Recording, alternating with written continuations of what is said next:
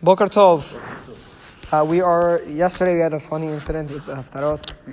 we we read the wrong Haftarah and I didn't realize it until a couple of psukim. It was not so much different. It wasn't so much different, no. That's why I got fooled. Uh, now we have to begin, we begin parashat Acharei Mot. The last thing we did, last thing we did before parashat Acharei Mot was My son's the law of the eighth day. The law of the Zabah. Yeah. Mm-hmm. Okay, we had the law of the Nida, the law of the Zabah, and then it said at the end, and you should separate B'nai Yisrael from their Tum'ah, and they should not die when they enter the Mikdash in their Tum'ah. And that kind of summarized everything that we had done from the death of Aharon's sons until now. It was all to teach us exactly how do you avoid what happened, happened to Aharon's sons. sons yes. They entered the Mikdash when they shouldn't have. They modified the service when they shouldn't have. Their sin was a combination of entering the Mikdash too far and potentially entering while drunk, or even if they weren't drunk, at least modifying things in the way a drunk man would do. And for that, they died. And B'nai Yisrael were now taught, in this long tangent, what they have to avoid before they enter the Mikdash, so that they don't end up, obviously, the same as Aharon's sons. Now, what was it that they had to avoid? What were all the types of Tumah? It's, it's, see, whenever you categorize it, it makes it clear. There's Tumah of a dead corpse, yes, which we haven't really studied yet. That's really the Para Aduma. We'll study about that in Bemidbar. They have the Tumah of dead animal, mm-hmm, specifically Be'emot, Chayot, and the Shmona Shratzim. Um... The the eight creepy crawler creep, creepy crawling creatures or whatever they call them, that that those all generate tumah on their death. Then we had tumah of tsara'at, mm-hmm, whether it's on the body, on the clothing, or on the house. Yes. And then we had the the tumah of emissions. Zav, zav, zava, zava nida, yeah, and and uh, shikhvat zera, mm-hmm, which would be a, or the regular seminal emission. These were, I think, that's an exhaustive list of all the different types of tumah. And the relationship between all of them is that they all have to do at least with the life cycle, if not with death. And that we separate ourselves from death before we enter the Mikdash. Mm-hmm. Okay? So, and they're not necessarily, we learned, they're not, it's not a, like a, something and, that... And it's not necessarily something spiritually spiritual, tainted. tainted. It's something that, it's a status that, that a Separates person has. That's for, and that's what we said. For example, whenever a husband is with a wife, technically there is tumah every single time, because shikhvat zera, seminal emissions, create tumah. So does that mean there's something wrong with them? No. I thought that's a mitzvah. So it means that it keeps them in the forefront of their mind that God is their creator, so, and God so is their... for the people in the times of the Mikdash, these levels of tumah were only really relevant around the times of the shalosh regalim. Yes. The times when they would go to, they had to, go to, the, to, the, to the Beit HaMikdash, to the temple, to, to bring korbanot, and they had to be pure. So that's when they would actually care about these things. Otherwise, it wasn't as relevant. Now, in our parashat Achar, in parashat Acharei Mot, we come back to the story of ba- back to teaching the Kohanim. Okay, we we were teaching the Kohanim at first, and we yeah. paused to teach about Tum'ah, and then now we're back to teaching the Kohanim.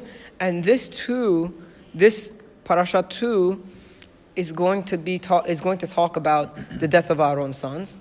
And it's going to say, by the way, Aharon's sons made the mistake of going too far in the Mikdash.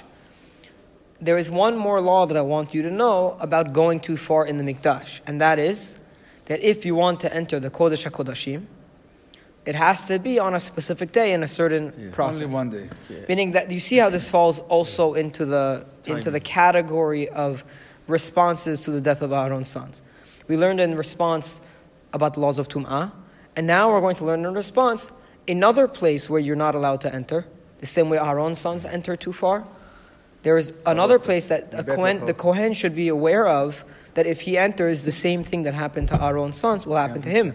And that is entrance into the Kodesh HaKodeshim. So for that reason, the process that today has become Yom Kippur, the Yom Kippur, or in the times of the Beit HaMikdash has become the Yom Kippur process for the Kohen Gadol, is now described here.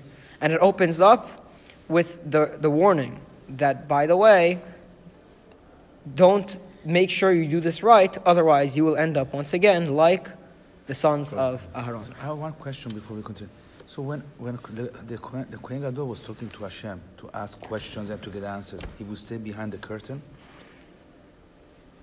Um, I don't know to what extent the Kohen Gadol was always a Navi.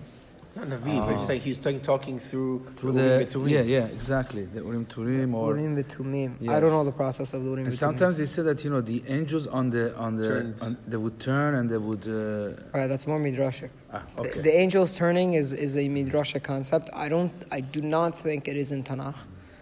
Um, but I could be wrong. Uh, and in terms of where they stood... I, I have a vague memory of of this of them of even Moshe's nevuah being from outside, no, outside the parochet. I don't think so they would the, go inside the parochet. But be, I could be mistaken. I, I just be, don't know. It would be outside the the, the Kodesh HaKodeshim probably. Yeah, yeah, that would be the. That would make sense, sense right? Yeah, that that's just that just feels right. But here God explains that this we read this on Yom Kippur, but here it's, it's only on through a cloud, only through the cloud that He will. Uh, be shown to them. Yeah, so they're actually yeah. Let, let's let's read the psukim. Right, now we have we have a lot it. to read. Okay, because oh, yeah. just as a little bit that was a long introduction, but it's an important one. Um, as a long parashat Acharei Mot will all of a sudden see a shift away from the laws pertaining to the Mikdash towards laws of everyday life. For example, laws of sexuality, mm-hmm. which come at the end of parashat Acharei Mot, and we're going to have to analyze why that happens and what is the meaning of that. For the first half of Vayikra, everything is Mikdash. Korbanot, Aharon's sons, Tum'ah and Tahara, which are laws pertaining to the Mikdash only. And even now, laws of Yom Kippur, only Mikdash. Then all of a sudden, in the middle of Acharei Mot, we go to the Arayot, the forbidden relationships, which are not Mikdash. And then Kedoshim, Bichlal, we go out into every law. So what is Vayikra doing? What is the structure of Vayikra? Why is it like that? That's something we're going to have to analyze. Okay. Tet Zayin pasuk al Vaydaber Adonai and Moshe. God spoke to Moshe. Acharei Mot shnei ben Aharon b'korbatam b'fnei Adonai vayamutu. After the death of the son, two sons of Aaron, when they approached before God and died. You could see how the pasuk is setting yeah. things up for us. So it gives us the. It's really trying to tell us why exactly, it's it's sticking this piece here. Okay. In theory, this is the this is really right after the death of Aaron's sons, you know, in terms of actual. Yeah, this is the same day. In terms of timeline, it's yeah. the same day, practically. Pasuk two. Vayomer Adonai Moshe daber el Aaron achicha ve'al yavo bechol ait el hakodesh mibet la parochet. Hashem said to Moshe, "Speak to Aaron your brother, and he should not come anytime he wants into the kodesh inside the parochet, meaning el peneh kaporet near the kaporet." Asher al ha'aron, which is by the Aron. He shouldn't go into the place of the of the Aron, below Yamut, so that he should not die. Because if he goes in, oh, whenever he's not thing exactly, if he goes in at the wrong time, he will die. Keep and why can't he go in? Ki be'anan ira'eh al ha'kaporet, because my presence in a, in the form of a cloud is always it's present constant. On the kaporet. And because of that, he has to have a certain level of respect, respect and uh, distance from from that from that concentration of God's Shekhinah. Pasuk three: Bezot yavo Aaron al Kodesh. So when can he come into the Kodesh? Bezot with this. Befar ben bakar le khatat ve'ayil le'ola. A cow that is from cattle as a khatat offering. Mm-hmm. And a ram for an olah offering. Now, typically, from what category of animals do chataot come from? From male. They come from female. When it's for the when it's for, for the, the people, for the... they come from the female. We saw in the case of the the Kohen, not the king, but the but the the Sanhedrin and the Kohen, both of them who sinned. I think it was also it was a male. So this actually makes sense. Yeah, because it's a Kohen. It's, yeah, it's, this, is for the, to, this is for the this Kohen. Is for the Kohen okay? So he brings a cow for a khatat and a ram but for an the olah. The Nasi also. The Nasi, if I remember correctly, we had... Nasi, I'm, I'm trying to remember. We had first the Kohen, yeah. then we had the people. Okay. Both of those were unique chataot that had the same rules as the, as the khatat of Yom Kippur, and they were male. But then for the Nasi, we went back and it was the same as the Khatat for the people. I think we even made a Devar Torah about that, yeah, about the Nasi, saying that the Nasi is treated like the regular people. He's not elevated. Yes. Okay. Pasuk four. But you could look back, and at the end of parashat Vayikra, if you want to get more details on that. Pasuk four. Ketonet bad kodesh ilbashu mitnaseh vad yihu al besaro ve'abnet bad yachoru mitznefet bad yitznof b'gda kodesh hem rachas ma'amem et besaro ul vesham. He should wear his his ketonet of bad, of um, linen, ilbashu mitnaseh vad, and the and the and the linen white pants he should wear. Uvabnet bad yachor, and with the linen sash he should be belted. Uvmitznefet bad itznof, and with a white linen uh, headpiece he should wrap his head. Bigde kodesh hem rachatz hamem pesrob hamem. These are the holy clothes, and he should wash his body with water and wear them. Meaning, goes to the mikveh, and then he puts on the clothes. Now, what is he not wearing right now? The the gold, anything that's anything that's gold, gold. And that's you'll see in the process of Yom Kippur. Anytime the Kohen humble. is dealing with the khatat offering, which we spoke about, he has to simplify himself. He's, he wears very, very, white, yeah, yeah. But when he goes to ta- bring this olah offering, then he wears the keuna. So it's going to be a balance, yes, between the khatat and the olah. And I think the idea is you don't want to be ostentatious and show being showing off the glory whenever you're you're talking about sin. You know, gold is not what you should be focused on when you're talking about sin. Okay, pasuk hey. And from the Jewish people, he takes two goats for mm-hmm. khatat, identical, and one ram for an olah. Pasuk six, Vayikriv Aharon at para chatata shelo, v'chiper ba'ado vad beto. And Aharon will bring the par Uh, the khatat for himself, and that will be atonement for him and for his family. Now, when it says V'yikriv Aharon et para chatat asher lo here, is he slaughtering it now? Not yet. Not yet. Okay, he's, he's just, just bringing, bringing it. it. He's just bringing it forward. His own. And this is his own. Yes, his own. His first, he has to. First, he has first to, he has to cleanse himself. himself yeah, then he can start going to. You know. Yeah. Exactly. Exactly. There is a whole uh, ritual. How many korbanot are being brought in total right now? Three. Uh, four. No, five. Two for the, the one, one, one khatat for the Kohen, one olah for the Kohen, and, and then two, then two chataot for the people, and then one olah. Ah, okay, then, then there's olah the also. So we have five total. Then he takes the two goats. Okay.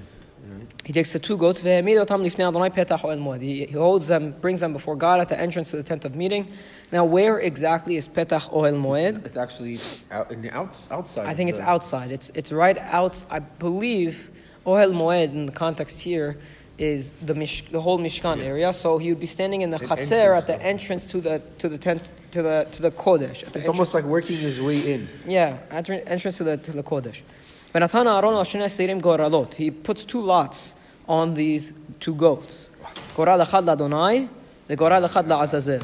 One goral says for Hashem, and the other, and the other goat says for Azazel. Azazel. Whatever Azazel means, a very mysterious word. Yes. It could mean sending away. It could mean a specific cliff that was called Azazel. Whatever, whatever that word means. Aharon brings the goat that the goral, that the lot came out to say Adonai on it. And he designates it as a khatat. And the one that was described, this, this, this, uh, that was um, uh, for an Azazel. Yeah, that was destined for Azazel. That should be kept alive before God, yes, as an atonement.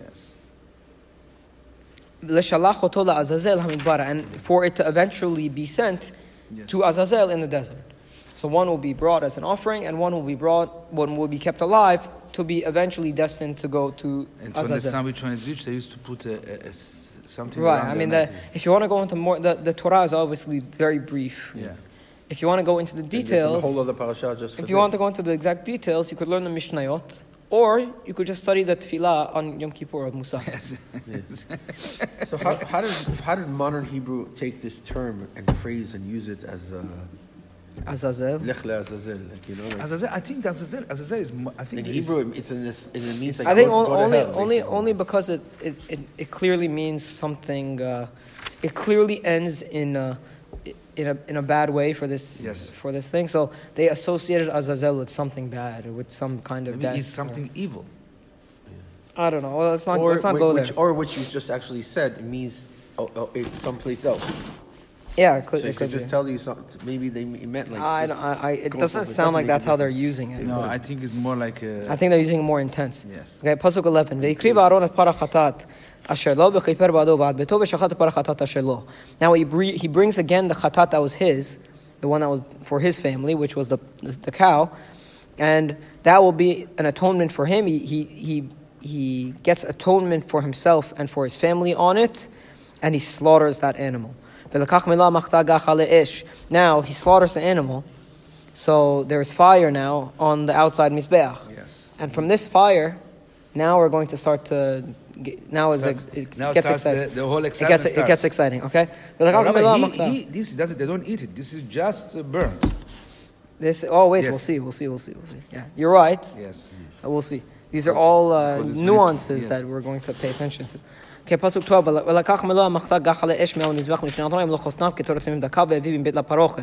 He takes a fire pan full of full of uh, coals Cold. from the mizbeach that just burnt the khatat offering, and he takes a full hand, a full fistful. These hands. Sorry, sorry, sorry, sorry, sorry. Did he did he put the khatat yet on the mizbeach? I don't think so. No, he didn't. So the fire is coming from the mizbeach, yes. but not necessarily after it burnt the, no, the korban. I think so he, the mizbeach is burnt. It's he, still it's the coals. They have the coals of the mizbeach. I don't know where the coals are coming from, but they have but, the coals on the mizbeach. Well, if they used trees, if they used uh, wood to burn, yeah, wood eventually wood coal it turns into coal. And yeah, yeah, gechalim, yeah. So they so take the gechalim, wherever there were there were gechalim on the on the altar, and he takes a fire pan with it, and he also has in his a fistful of ketoret in his hand. And then he puts it on the pan, puts the fistful of ketoret on the pan, and what do you think happens when you take incense and you put it on coal? Smoke. And oh, it burns it and all it turns into smoke. And then the cloud of the ketoret will cover the kaporet that is on top of the edut, meaning on top of the aron, so that he will not die. And what is he essentially doing in a peshat way? What is he really doing when he's covering the ohel? When he's covering the Kodesh HaKodeshim in smoke as he enters, he's he's almost like um, creating a boundary between exactly, himself and God. Exactly, he's creating a boundary. He's creating, he's putting himself in a situation where where he's he can't even see what's in the oil, what's in the Kodesh HaKodeshim, out of respect. Meaning, this is a place that I don't even understand, and I'm not going to try to understand, and the cloud that God is, is there in, it's his cloud. It's his I, I cloud. I'm going to bring my own cloud so I can not even look at that. Yeah. And that's exactly what he's doing. Uh, it's actually, you know, every when there's when there's smoke in a fog or in a cloud, it's even it gets even hazier. Imagine right. you were there and you yeah. see the smoke going up. All right. Okay. We we continue B'ezrat Hashem tomorrow. Baruch Adonai Olam. Amen. Amen. Amen. Amen.